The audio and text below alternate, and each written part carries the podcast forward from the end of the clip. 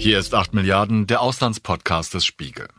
Es ist Mittwoch, der 6. April 2022, der 42. Tag in Putins Krieg. Vorgestern berichtete Christoph Reuter hier direkt aus der Ukraine. Heute treten wir bei 8 Milliarden gleich mehrere Schritte zurück und betrachten, welche Veränderungen der Krieg im Hintergrund auslöst. Denn bevor Russland die Ukraine angriff, haben wir viel darüber gesprochen, wie sich das Verhältnis zwischen den USA und China entwickeln wird und auch, wie schwierig es für die EU sei, eine günstige Position zwischen den beiden Mächten zu finden, politisch, wirtschaftlich und gesellschaftlich. Durch den völkerrechtswidrigen Überfall auf den Nachbarstaat aber hat Russland alles verändert. Die Welt und ihre Mächte müssen jetzt nicht nur ihr Verhältnis zu den USA und China definieren, sondern auch deren Verhältnis zu Russland in Betracht ziehen. Und auch selbst eine Haltung zu Putins mörderischer Sehnsucht nach alter Größe seines Reiches finden. Mein Name ist Olaf Häuser und diese Folge dreht sich darum, wie der Krieg die geopolitischen Kräfte verändert. Es geht also um die Zukunft der Machtaufteilung auf unserem Planeten und auch ein wenig um die Vergangenheit. Als die Welt im Kalten Krieg zwischen zwei Machtpolen aufgeteilt war und nach dem Zusammenbruch der Sowjetunion plötzlich und unerwartet nur noch die USA als Weltmacht kannte. Es ist eine komplizierte Angelegenheit, aber ich verspreche Ihnen, sie ist auch spannend. Und mit meinem Kollegen Bernhard Zandt haben wir den besten Guide durch die Geopolitik, den ich mir wünschen kann. Bernhard, du warst lange in China Korrespondent, in Hongkong auch und zuvor lange im Nahen Osten. Jetzt bist du nach New York gewechselt, um wenn ich das richtig verstanden habe, das Verhältnis der alten Supermacht USA zur neuen Supermacht China zu beobachten. Und trotzdem reden wir heute auch über Russland. Denn Russland, so empfinde ich das momentan ein bisschen so, kommt ein bisschen plötzlich als alte Supermacht wieder nach vorne und versucht mit furchtbaren mit den furchtbarsten Methoden, die man sich vorstellen kann, nämlich mit dem Krieg in der Ukraine wieder eine neue Supermacht auf diesem Planeten zu werden. Vielleicht bevor wir Details besprechen, Bernhard, wie hast du die letzten vier Wochen erlebt, persönlich und beruflich? Ich bin selten in meiner Zeit als Korrespondent so skeptisch gewesen oder eigentlich fast, wenn du persönlich fragst, fast niedergeschlagen, weil wir es mit einer fast aporetischen Situation, mit einer fast ausweglosen Situation zu tun haben. Und ich sehe sowohl mit der chinesischen äh, Erfahrung, ich lese sozusagen immer sozusagen aus chinesischem Auge noch mit oder, oder schaue mir Nachrichten aus der chinesischen Perspektive mit an und bin gleichzeitig hier in den USA und sehe sozusagen auch hier die Verhärtung. Ich sehe Verhärtung an fast allen Fronten und kann mir im Moment nicht wirklich gut vorstellen, wie wir aus dieser besonders vertrackten Situation, also jetzt auch geopolitisch vertrackten Situation über das, über die Katastrophe in der Ukraine selber hinaus herauskommen. Hm. Ich weiß nicht, ob ich den Spruch von dir habe, aber ich wollte unbedingt mit dir sprechen, weil irgendjemand, und ich glaube, du warst es, ein kluger Mensch auf jeden Fall gesagt hat, wenn man von den USA aus über Russland spricht, dann muss man genauso ähnlich wie du es gerade schon angedeutet hast, immer auch China denken. Warum ist das so? Naja, äh, historisch war das sozusagen immer so. Die ähm, USA hatten ja doch über die längsten, die längste Zeit der vergangenen, also seit dem Zweiten Weltkrieg sozusagen mit diesen beiden eurasischen Supermächten ein, ein schwieriges Verhältnis. Exakt vor 50 Jahren ist es dem damaligen US-Präsidenten Nixon gelungen, dieses äh, Konundrum, diesen, diesen, diesen gordischen Knoten auf die überraschendste diplomatische Weise zu lösen, nämlich indem er sich China gegenüber öffnete und China de facto auf die amerikanische Seite herüberzog. Dann ging das relativ lange gut und ähm, in den vergangenen, also zumindest in den zehn Jahren, in denen ich im chinesischen Universum war, zeichnete sich aber schon ab, dass quasi diese alte Nixonsche äh, Politik, äh, relativ gute Verhältnisse mit China, äh, die ja im Grunde der Grundmotor der Globalisierung ist, wie wir sie empfunden haben oder erlebt haben, so nicht aufrecht zu erhalten ist. So und nun kommt äh, nun kommt Russland wieder ins ins Spiel, während sich äh, die USA nach und nach über jeden, zumindest über die vergangenen zehn Jahre, seit äh, Xi Jinping in China herrscht, eigentlich darauf eingestellt hatte, dass China sein großer Rivale sein würde. Insofern sind die USA glaube ich, auf, buchstäblich auf dem falschen Fuß erwischt worden in der Weise. Nicht also alles in der amerikanischen Außenpolitik hat sich eigentlich dem Pazifik zugewandt und, und China zugewandt. So, nun ist plötzlich diese alte Bedrohung aus dem Kalten Krieg wieder da. Und äh, das führt zu einem großen Rearrangement, in dessen Mitte wir uns befinden. Also wir sind in einem, in einem totalen Nebel, nicht nur im Nebel des Krieges, der sowieso stattfindet, sondern auch, glaube ich, in so einem geopolitischen Nebel, in einer Zeit der Unentschiedenheit oder jedenfalls einer Phase, wo auch die Amerikaner versuchen, äh, sich zu orientieren, was sie denn nun eigentlich tun. Wer ist ihr Hauptgegner? Äh, wie sollen sie dieses Dreieck, dieses geopolitische Riesendreieck äh, äh, managen? Ich könnte mir vorstellen, dass es ganz interessant ist oder vielleicht ganz gut vorweg nochmal die Historie zu betrachten, denn dieses Dreieck, zumindest empfinde ich das so, hat es aus Sicht der USA bisher ja nicht so gegeben. Denn vorher, also wir sind ja beide ungefähr gleich alt, im Kalten Krieg gab es diese bipolaren Machtstrukturen zwischen Russland, der, also der Sowjetunion auf der einen Seite und den USA auf der anderen Seite. Dann brach die Sowjetunion zusammen. Das ist, glaube ich, ungefähr 91 gewesen. Sagen wir mal, 91 war es etwa.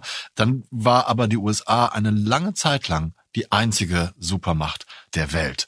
Pax Americana habe ich als Stichwort mir gemerkt dabei.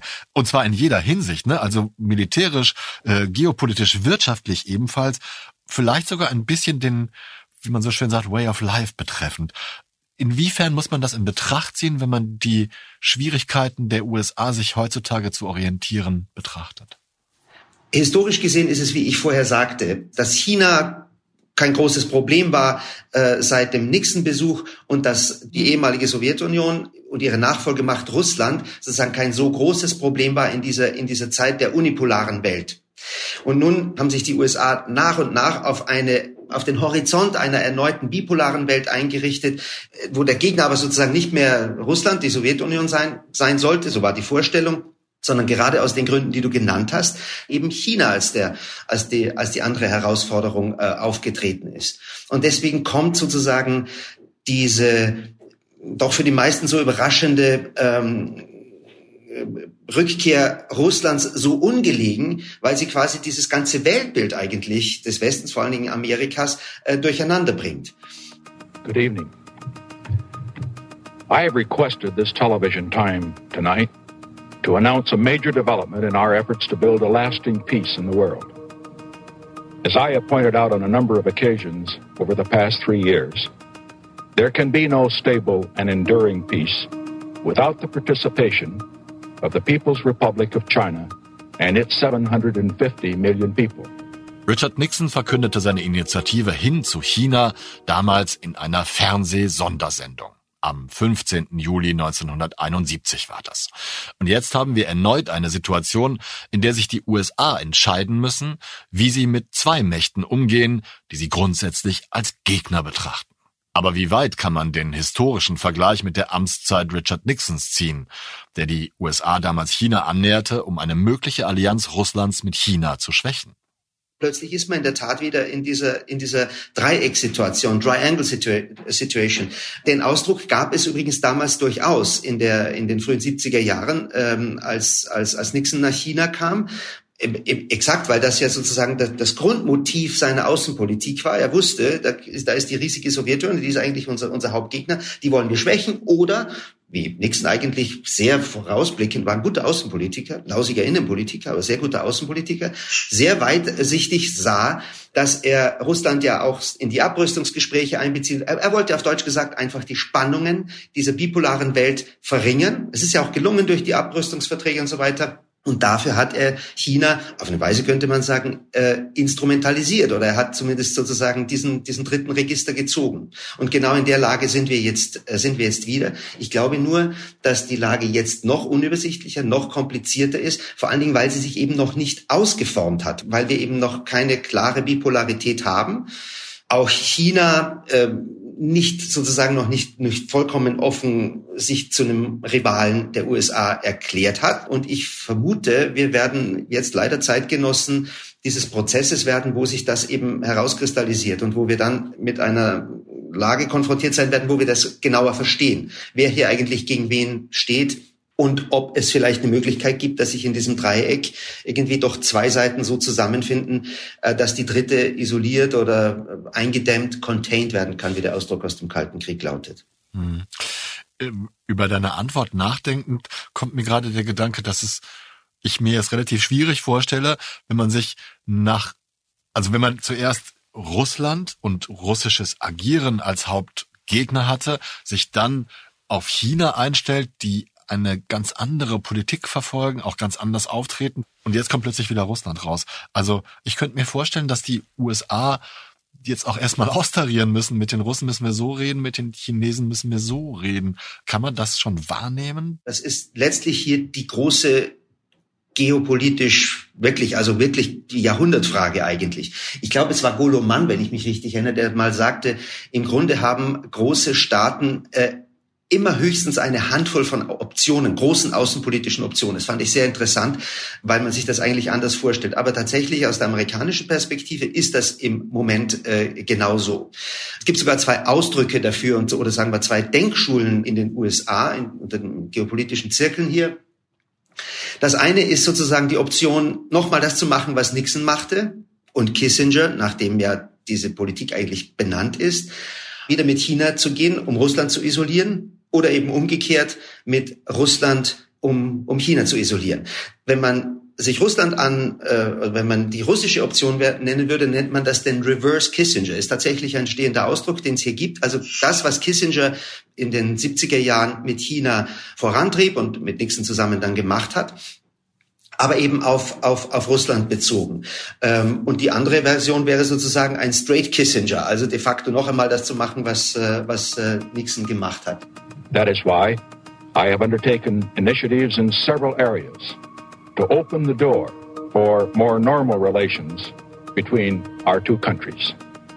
In pursuance of that goal, I sent Dr. Kissinger, my assistant for national security affairs, to Peking during his recent world tour for the purpose of having talks with Premier Zhou Enlai. 1971 beauftragte Richard Nixon seinen nationalen Sicherheitsberater Henry Kissinger im Rahmen von dessen Reise nach Pakistan auch Peking zu besuchen und bereitete so den ersten Staatsbesuch eines US-Präsidenten in Chinas Hauptstadt vor. Insofern wäre ein einfacher Kissinger heute eine ähnliche Offerte zu Gesprächen und ein Reverse Kissinger eine Annäherung an Russland, um dessen Verbindung mit China zu beeinflussen. Das sind zwei theoretische Denkschulen, die beide prominente Unterstützer haben. Für mich ist aber ziemlich offensichtlich, dass sich gerade in der aktuellen Lage mit dem Ukraine-Krieg diese Reverse Kissinger, also die Idee, Russland klar zu machen, dass es besser dasteht in der Welt, wenn es ähm, mit dem Westen, vor allem mit Europa und den USA kooperiert und auf diese Weise nicht zum chinesischen Vasallen wird, sehr unrealistisch ist. Das kann man sich im Moment tatsächlich überhaupt nicht vorstellen. Die andere Option ist, ähm, was wäre es aus amerikanischer Perspektive, wenn wir ähm, unsere sehr, sehr stark angewachsenen Spannungen mit China äh, etwas dämpfen, zumindest etwas vertagen, auch das Vertagen von Konflikten ist ja auch immer eine geopolitische Option, um erst einmal dieses russische Problem zu lösen. Kannst du da schon Tendenzen erkennen, in, in welche Richtung die USA tendieren? Es ist eine vollkommen offene Frage im Moment. Ich habe stark den Eindruck, dass es ähm, ja, dass also dass der Reverse Kissinger quasi ausgeschlossen ist und dass am Ende in den USA eher die Haltung wachsen wird, wisst ihr was? Wir haben es de facto mit einer Achse zu tun. Wir müssen die beiden miteinander denken. Russland und China erscheinen praktisch als ein, äh, als ein eurasischer Block, den man sich insgesamt gegenüberstellen muss. Und dann in, der Rechnung kommt natürlich dann Europa eine, eine, eine bedeutende Rolle zu. Ich glaube, das ist sozusagen die, die, die Grundmechanik dieser geopolitischen Situation gerade. Ich finde diesen Gedanken mit Europa sehr spannend. Ich muss vorher trotzdem nochmal verbreiten, dass ich lateinisches Wissen besitze, nämlich, wenn ich das richtig gerade verstanden habe, ist die Taktik doch divide et impera, teile und herrsche. Man versucht, genau wie Kissinger damals, einen Keil zwischen Russland und China zu treiben, um sich die eine oder andere Sympathie stärker zu sichern. So. Und wie kommt, warum ist Europa dann, wenn man diese Taktik fährt und die beiden Staaten als Block betrachtet, ein so wichtiger Faktor, wie du gerade angedeutet hast? Naja, weil Europa allein Kraft seiner Wirtschaftskraft die ein, im Moment jedenfalls die einzige andere oder vierte Macht in einer multipolaren Welt wäre, die aus der amerikanischen Perspektive ein natürlicher Verbündeter wäre. Es gibt noch einen fünften, ohne, um es jetzt, ohne es jetzt zu umständlich machen zu wollen, aber natürlich wird irgendwann Indien eine, eine größere Rolle spielen. Aber wenn man Russland und China praktisch zusammendenkt, und das ist mein starker Eindruck, gerade über die letzten vier, vier, vier Wochen, dann äh, spielt logischerweise Europa eine große Rolle. Denn man hat ja aus amerikanischer Perspektive an den beiden Seiten dieses eurasischen Superkontinents sozusagen also wirklich frappierend ähnlich gelagerte Konflikte, nämlich die Ukraine, die zurzeit ein heißer Krieg ist auf der europäischen Seite und äh, den immer schon simmernden Taiwan-Konflikt auf der pazifischen Seite. Klar, wenn Amerika äh, sozusagen nicht nur zwischen diesen unter diesen dreien diese, diese Divide et Impera Strategie anwenden würde, wie du gesagt hast, dann äh, muss sie letztlich einen Bündnisgenossen äh, finden. Das ist Europa und ich glaube, Europa ist äh, da natürlich auch am geneigtesten. Und man spürt deutlich, dass die USA natürlich auch versuchen, äh, Indien ganz stark auf ihre Seite zu ziehen. Indien ist ja im Ukraine-Konflikt ein, ein mindestens ebenso komplizierter Fall wie China. Also aus diesem Dreieck, aus diesem geopolitischen Dreieck ist quasi ein, ein geopolitisches Fünfeck geworden, in dem einfach aufgrund der aktuellen Lage Europa sicher der im Moment noch wichtigere vierte Faktor ist, als es Indien ist. India relies on Russian military supplies, but the war has also put India in a bind. It sees both Russia and the US as key allies. India has tried to stay neutral about the Ukraine invasion, calling for sovereignty to be respected, but also for Russia's security concerns to be addressed. Ich bin unglaublich in Versuchung, jetzt mit dir über Indien zu sprechen, weil ich glaube, das auch total spannend ist. Ich habe allerdings so ein bisschen die Sorge, dass uns das zu weit wegführt. Was meinst du? Wollen wir kurz einen Schlenker nach Indien machen? Lohnt sich das im, in dem Dreieck, was wir heute betrachten wollen? Na, ich glaube, es ist schon wichtig. Ich habe gerade an, einem aktuellen Stück mitgearbeitet, das wir im Heft haben, weil mir natürlich aufgefallen war, dass sich nicht nur China, sondern eben auch Indien äh, enthalten hat in der Abstimmung, in beiden Abstimmungen in der UNO-Vollversammlung am 2. und am 24. März. Und die Frage äh, sich natürlich stellt, warum ist es denn nicht, äh, generell fragt man sich, äh, wie kann man sich sozusagen angesichts der Bilder, die aus der Ukraine kommen, überhaupt enthalten? Aber ähm, die indische Entscheidung führt uns mitten hinein in dieses unglaublich komplizierte geopolitische Bild, das wir zurzeit äh, haben. Indien hat ebenso wie China sich enthalten, aber aus exakt dem entgegengesetzten Grund. China enthält sich, glaube ich, kann man, äh, das kann man, glaube ich, so abstrakt sagen, weil sie ihren einzigen möglichen großen Bündnisgenossen Russland nicht äh, fallen lassen wollen. Indien will Russland deswegen nicht fallen lassen, weil es Angst vor China hat oder Angst ist vielleicht übertrieben, jedenfalls ein Problem mit, mit China hat. Also das ohnehin schon sehr komplizierte, unentschiedene geopolitische Bild wird noch mal komplizierter, weil, weil sozusagen dort zwei dieser fünf Akteure, die wir da haben, untereinander ein so kompliziertes Verhältnis haben, nämlich China und, äh, und Indien, dass das die Lage noch einmal verkompliziert. Ich hoffe, dass es auch für die Zuhörer nicht zu kompliziert wird, aber es ist einfach, ich glaube, es ist einfach so kompliziert. Äh, eine wirklich ungewöhnliche Lage, an die ich mich auch so eigentlich nicht erinnere. Selbst die großen Konflikte der letzten 20 Jahre haben nicht einen, einen solchen Knoten präsentiert wie jetzt. Weder der erste äh, Irakkrieg, der erste Golfkrieg, also 91, noch äh, 9-11, noch die große Finanzkrise haben ein so, ein so verwirrendes Bild geschaffen, wie das der Ukraine-Konflikt jetzt ausgelöst hat. Ich habe hier die Frage stehen und die passt, glaube ich, gerade ganz gut, ob wir einen Fehler machen, wenn wir jetzt wieder versuchen, in kalten Kriegsdimensionen zu, zu denken, weil es dort tatsächlich eben nicht dieses, dieses Wust an Interessen und an Strömungen und an Tendenzen gab, sondern tatsächlich klare gegenüberstehende äh, Supermächte, die sich gegenseitig bedingen, mehr oder weniger. Ich mache mir außerdem Sorgen, dass die Gefahr von Fehleinschätzungen in einem solchen Konglomerat viel höher ist, als es das früher war. Absolut.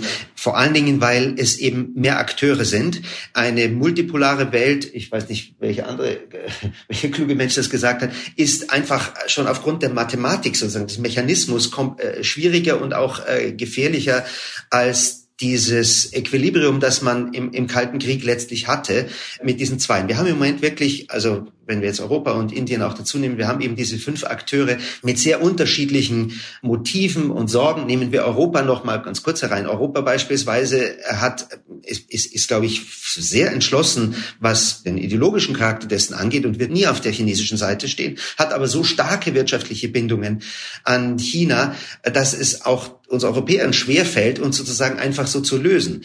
Also wie man ein, ein, ein, eine solche Fünferkonstellation irgendwie in ein ruhigeres Fahrwasser bringt, so gefährlich das auch im Kalten Krieg war, wo man eine, eine, eine, eine gewisse Balance irgendwie herstellt, wo man weiß, wer sozusagen auf wessen Seite steht und man anfangen kann, äh, wie soll ich sagen, wenigstens ein paar Leitplanken einzuziehen, über die man redet, ist wahnsinnig schwierig, wenn man fünf Akteure hat, äh, deren Interessen so äh, durcheinander geht. Ich fürchte, man frustriert mit, mit all diesen Feststellungen auch viele Zuhörer, weil es wirklich auf Anhieb so, so unübersichtlich und, äh, und kompliziert erscheint. Ich fürchte aber, so ist es tatsächlich.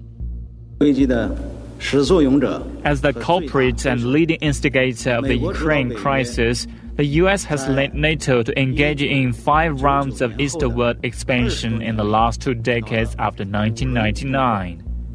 The number of NATO members increased from 16 to 30, and they have moved eastward more than 1,000 kilometers to somewhere near the Russian border, pushing Russia to the wall step by step. Erst vor wenigen Tagen, Bernhard, hat China ja erneut betont, dass sie die USA als Hauptverantwortlichen für den Ukraine-Krieg ansehen. Und die Argumentation, die kennen wir schon zur Genüge jetzt. Die NATO habe Russland in die Defensive gedrängt, so sehr, dass es überhaupt keine andere Möglichkeit mehr für Putin gegeben hätte, als äh, jetzt um sich zu schlagen. Ich kann es nach wie vor überhaupt nicht verstehen, wie jemand so argumentieren kann, wie jemand einen brutalen Angriff auf ein ganzes Land und die Ermordung tausender Menschen versucht so zu rechtfertigen. Insbesondere wenn es das größte Land der Welt ist und eine mehr als 20.000 Kilometer lange Grenze besitzt, von der nur ein geringer Teil überhaupt Mitglieder der NATO berührt. Aber ganz objektiv und wichtig für unser Gespräch, Bernhard, ist ja, dass Chinas Haltung momentan das Gegenteil von Entspannung ausströmt, vermittelt, oder? Das trägt sozusagen auch zu meiner, ja, zu meiner gedrückten Stimmung bei, weil ich auf beiden Seiten eine, eine Reideologisierung eigentlich dieses, dieses Konflikts sehe. Anders als die USA macht China ja keine ganz schnellen Wechsel. Ja, das ist äh, auch, auch, äh, auch in den letzten zehn Jahren nicht so gewesen. China, äh, sein, sein Interesse ist sozusagen, ähm, nicht eingeboxt zu werden, nicht bedroht zu werden. Aber das ging einher mit einer großen Ideologisierung auch im, im chinesischen politischen Diskurs also die Umdefinierung des Ausdrucks äh, Demokratie beispielsweise, diese, dieser, dieser Ausspruch, der, der, der Westen ist im Niedergang, der Osten steigt auf. Das hat alles eine ganz starke ideologische Note, die auch politisch umgesetzt wurde, beispielsweise indem man die europäischen und amerikanischen, wie soll ich sagen, Kommunikationskonzerne rausgetan hat, sich, in, sich also in, in der Informationswelt abgeschlossen hatte. Man wollte also wirklich etwas draußen haben, was einem wertemäßig nicht, nicht passt passte in China. Und dieser Prozess hat sich eindeutig verstärkt über die letzten Jahre. Also China, das eigentlich immer interessengeleitete Außenpolitik gemacht hat, sieht selber diese große Auseinandersetzung auch in immer ähm, ideologischeren äh, Begriffen. Und in den USA auch? In den USA ist dasselbe der Fall. Auch die USA ideologisieren natürlich diesen Konflikt. Ich war ehrlich gesagt ein bisschen überrascht jetzt von der Rhetorik von Joe Biden im, im, im Zuge der letzten Wochen, aber schon zuvor, der sich zum Teil wieder anhörte wie George W. Bush nach 9-11 und dieses Ringen sozusagen, den, den Konflikt als ein Ringen zwischen Demokratien und Autokratien herauszustellen. Also diese ganz klassische amerikanische Paradigma, das geht glaube ich, weiß ich fast auf äh, den Präsidenten Wilson zurück nach dem Ersten Weltkrieg. Also das als diesen Konflikt zu sehen. Da wir gerade über Indien sprachen, sieht man schon, dass das eine eigentlich schwierige, ein, ein schwieriges Paradigma ist, um, um die Lage überhaupt zu beschreiben. Denn Indien gilt doch im Westen immer noch als die größte Demokratie der Welt. Also es ist definitiv eine Ideologisierung des, des, dieses Großmachtkonflikts äh, zu sehen. Und das, glaube ich, macht es nur noch schwieriger, ihn zu lösen. Ich finde, man kann den Eindruck gewinnen, dass sich Russland und China zumindest darin einig sind, wieder Thema der Block in Eurasien, dass ihnen der westliche Liberalismus, dieses ganze diese ganze Aktivismuskritik, die Demonstrationen, die Meinungsfreiheit, real, digital und, und so weiter und somit auch die Möglichkeiten der politischen Einflussnahme aus der Gesellschaft heraus überhaupt nicht recht sind. Ist das ein Faktor, der vielleicht ein engeres Verhältnis zwischen Moskau und Peking bedingen könnte zur Sorge der USA? Das tut er eindeutig. Äh, beide, äh, Putin und Xi und äh, sozusagen ihre Apparate sind allergisch, was diese liberale Weltordnung angeht. Ich glaube sogar, dass darin der Kern dieser Kooperation zwischen Moskau und Peking liegt. Das ist sozusagen, das wollen sie beide nicht. Der eine ist ein Geheimdienstler, der andere ist ein totaler kommunistischer Parteiapparatschik. Und in der Überzeugung, glaube ich, sind sie sich ganz einig. Das ist, glaube ich, der, der Kit dieser augenblicklichen Kooperation dieser beiden und erklärt auch, warum sich China nicht, was so viele im Westen sich eigentlich nicht vorstellen können, von, von Russland lösen kann, oder zumindest teilweise sagen können. Zumindest stellt sicher, dass ihr keine Chemiewaffen oder keine Nuklearwaffen oder etwas, äh, etwas einsetzt die Sorge, die in den USA sehr stark ist, nämlich dass sich so ein, ein, ein Block bildet, also ein autoritärer, eurasischer, illiberaler Block dieser beiden äh, Großmächte, die quasi als autoritäre Achse auch eine geopolitische äh, Mission sich irgendwann äh, zuschreibt und quasi auch offensiv gegen die liberale Weltordnung vorgeht. Äh, das sehe ich insofern ein ganz wenig äh, optimistischer zumindest. Anders als der Westen, der tatsächlich diesen ideologischen Kern des Liberalismus hat und auch anders als die Sowjetunion früher, die, also wenn man es sehr euphemistisch sagt, äh, die Idee der Emanzipation, der Befreiung der Völker und so weiter äh, ein, auch einen ideologischen Kern hatte, sehe ich zwischen dem heutigen China und dem heutigen Russland einen solchen ideologischen Kern nicht. Ich kann mir nicht vorstellen, in den vielen Ländern, in denen ich gewesen bin, durch die ich gereist bin, wo mich immer interessiert hat, wie steht ihr mit zu den Chinesen, wie steht ihr zu den Amerikanern, wie steht ihr zu Europa, mit Westen, in keinem dieser Länder, und selbst wenn sie noch so autoritär sind, kann ich eine Attraktion eines russisch-chinesischen Bündnisses sehen. Und das bedeutet dann genau, also äh, was bewirkt das in dem multipolaren Machtgefüge, was wir gerade entworfen haben zwischen Russland, China, den USA, der EU, Indien und den jeweiligen Verbündeten? Also um der liberalen Weltordnung etwas entgegenzusetzen, müsste es irgendeinen attraktiven Kern geben, der sei es Völker oder Regierungen im Nahen Osten, in Afrika, in Südostasien, äh, entscheiden diese, ha, das leuchtet uns einfach mehr ein. Das war total im Kalten Krieg durchaus der Fall. Die ganze Befreiungsbewegung in Afrika, in, in der Vietnamkonflikt und so weiter, ist Korea, ja, also äh, auch da war natürlich viel Machtpolitik, aber die Vorstellung, dass tatsächlich das, was die Sowjets sagen, sozusagen einen Punkt für sich hätte und langfristig ähm, Gesellschaften stabilisieren könnte, das sehe ich im heutigen China und Russland nicht. Insofern glaube ich, dass diese Achse, selbst wenn sie so entsteht, wie das äh, viele Falken in, in den USA sehen, nicht eine Achse der Autokraten oder der, der, der, der Illiberalen ist, sondern eher eine Achse der, der Störer, der Störenfriede, die eine, die eine liberale Weltordnung, eine, diese globalisierte Welt, die wir erlebt haben, an allen Ecken und Enden durcheinander bringen können, die Schwierigkeiten machen können, die aber, glaube ich, keine, vielleicht ist das das Wort, die keine Vision haben. Was immer man über den real existierenden Sozialismus des 20. Jahrhunderts sagen würde, irgendwo ganz am Anfang von dem stand, stand Marx, ja, und stand sozusagen eine Idee der Gerechtigkeit, die eben eine andere war als die des Westens. Und das sehe ich zwischen äh, China und Russland von heute, zwischen Putin und Xi nicht, überhaupt nicht. Wenn wir das bisher Besprochene noch mal kurz zusammenfassen, dann hatten die USA durch Nixon und den sozusagen First Kissinger Anfang der 1970er ein gutes Verhältnis mit China auf den Weg gebracht und gleichzeitig Russlands Position insofern geschwächt, als dass die Sowjetunion verhandeln musste, um nicht damals einen Block USA-China zu bedingen. Nachdem dann der Machtfaktor Sowjetunion Anfang der 1990er verschwand, gab es eine Phase, in der die USA der alleinige, unipolare, monopolare Weltmachtfaktor waren, aber trotzdem gute Handelsbeziehungen mit China unterhielten. China stieg in der Folge dann zu einer wirtschaftlichen und inzwischen auch zu einer militärischen Supermacht auf, aber irgendwann muss doch das Verhältnis zu den USA so beeinträchtigt worden sein, dass wir nun diese zunehmend ideologisierten Fronten bekommen haben, die du vorhin dargelegt hast. Wann ist das denn deiner Meinung nach passiert? Gibt es da einen Zeitpunkt für? Ein, glaube ich, ganz zentrales Ereignis war natürlich die Wahl von Donald Trump und auch der Dreh, den die USA sozusagen während seiner Präsidentschaft, der außenpolitische Dreh, den sie da äh, genommen haben.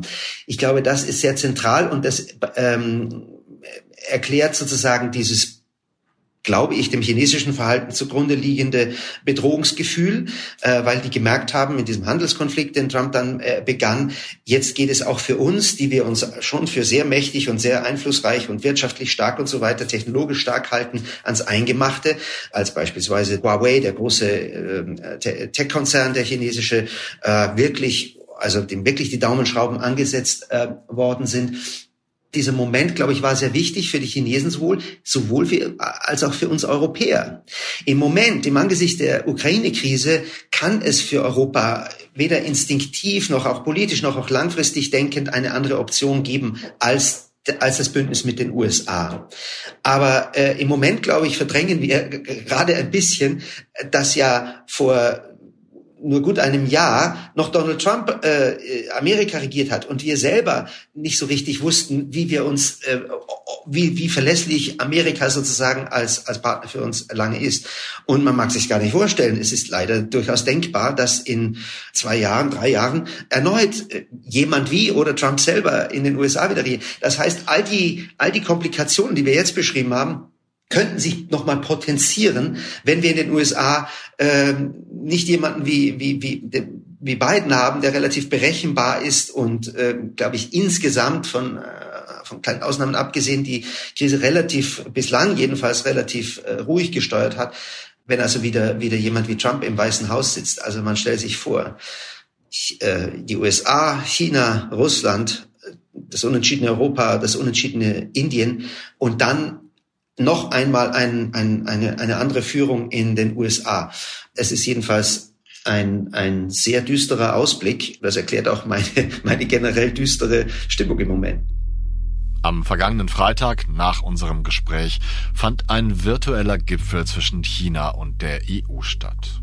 Anschließend bekräftigte EU-Kommissionspräsidentin Ursula von der Leyen die europäische Haltung und warnte China vor einer Unterstützung Russlands. So we also made very clear that China should, if not support, at least not interfere with our sanctions.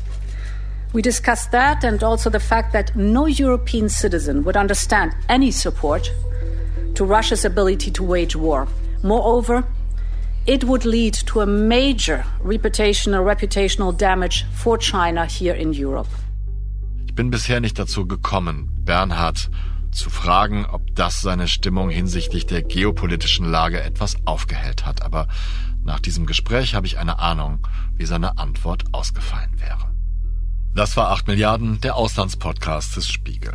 Ich bedanke mich bei meinem Kollegen Bernhard Zandt in New York für seine Ausführungen zur neuen, multipolaren Welt der Politik, für seine freundliche Ansprache trotz gedrückter Stimmung und für seine Bemühungen, diese hochkomplizierte Lage für uns Zuhörende zu entwirren. Marc Glücks hat ebenfalls genau zugehört, denn er hat diese Episode gemischt und das Audiofile produziert, das Sie gerade hören. Vielen herzlichen Dank auch dafür. Und ich danke Ihnen allen, dass Sie uns bei diesem komplexen Thema bis zu diesem Punkt gefolgt sind. Ich habe mich bemüht, die Show Notes, also die Beschreibung dieser Folge, mit weiterführenden, erklärenden Links zu spicken, damit Sie weiterlesen, weiterschauen, weiterhören können. Möglicherweise haben Sie dennoch Anmerkungen, Anregungen oder sachdienliche Hinweise zu diesem und anderen Themen, die wir bei 8 Milliarden besprechen. Das wollen wir natürlich wissen und freuen uns daher über Zuschriften auf unsere E-Mail-Adresse oder WhatsApp-Nummer. Beide Kontaktmöglichkeiten haben wir ebenfalls in den Show Notes hinterlegt. Bleiben Sie tapfer und gesund, bis wir uns am Freitag wiederhören, denn dann geht es um nichts weniger als Russlands Zukunft. Ich verbleibe bis übermorgen, Ihr Olaf Häuser.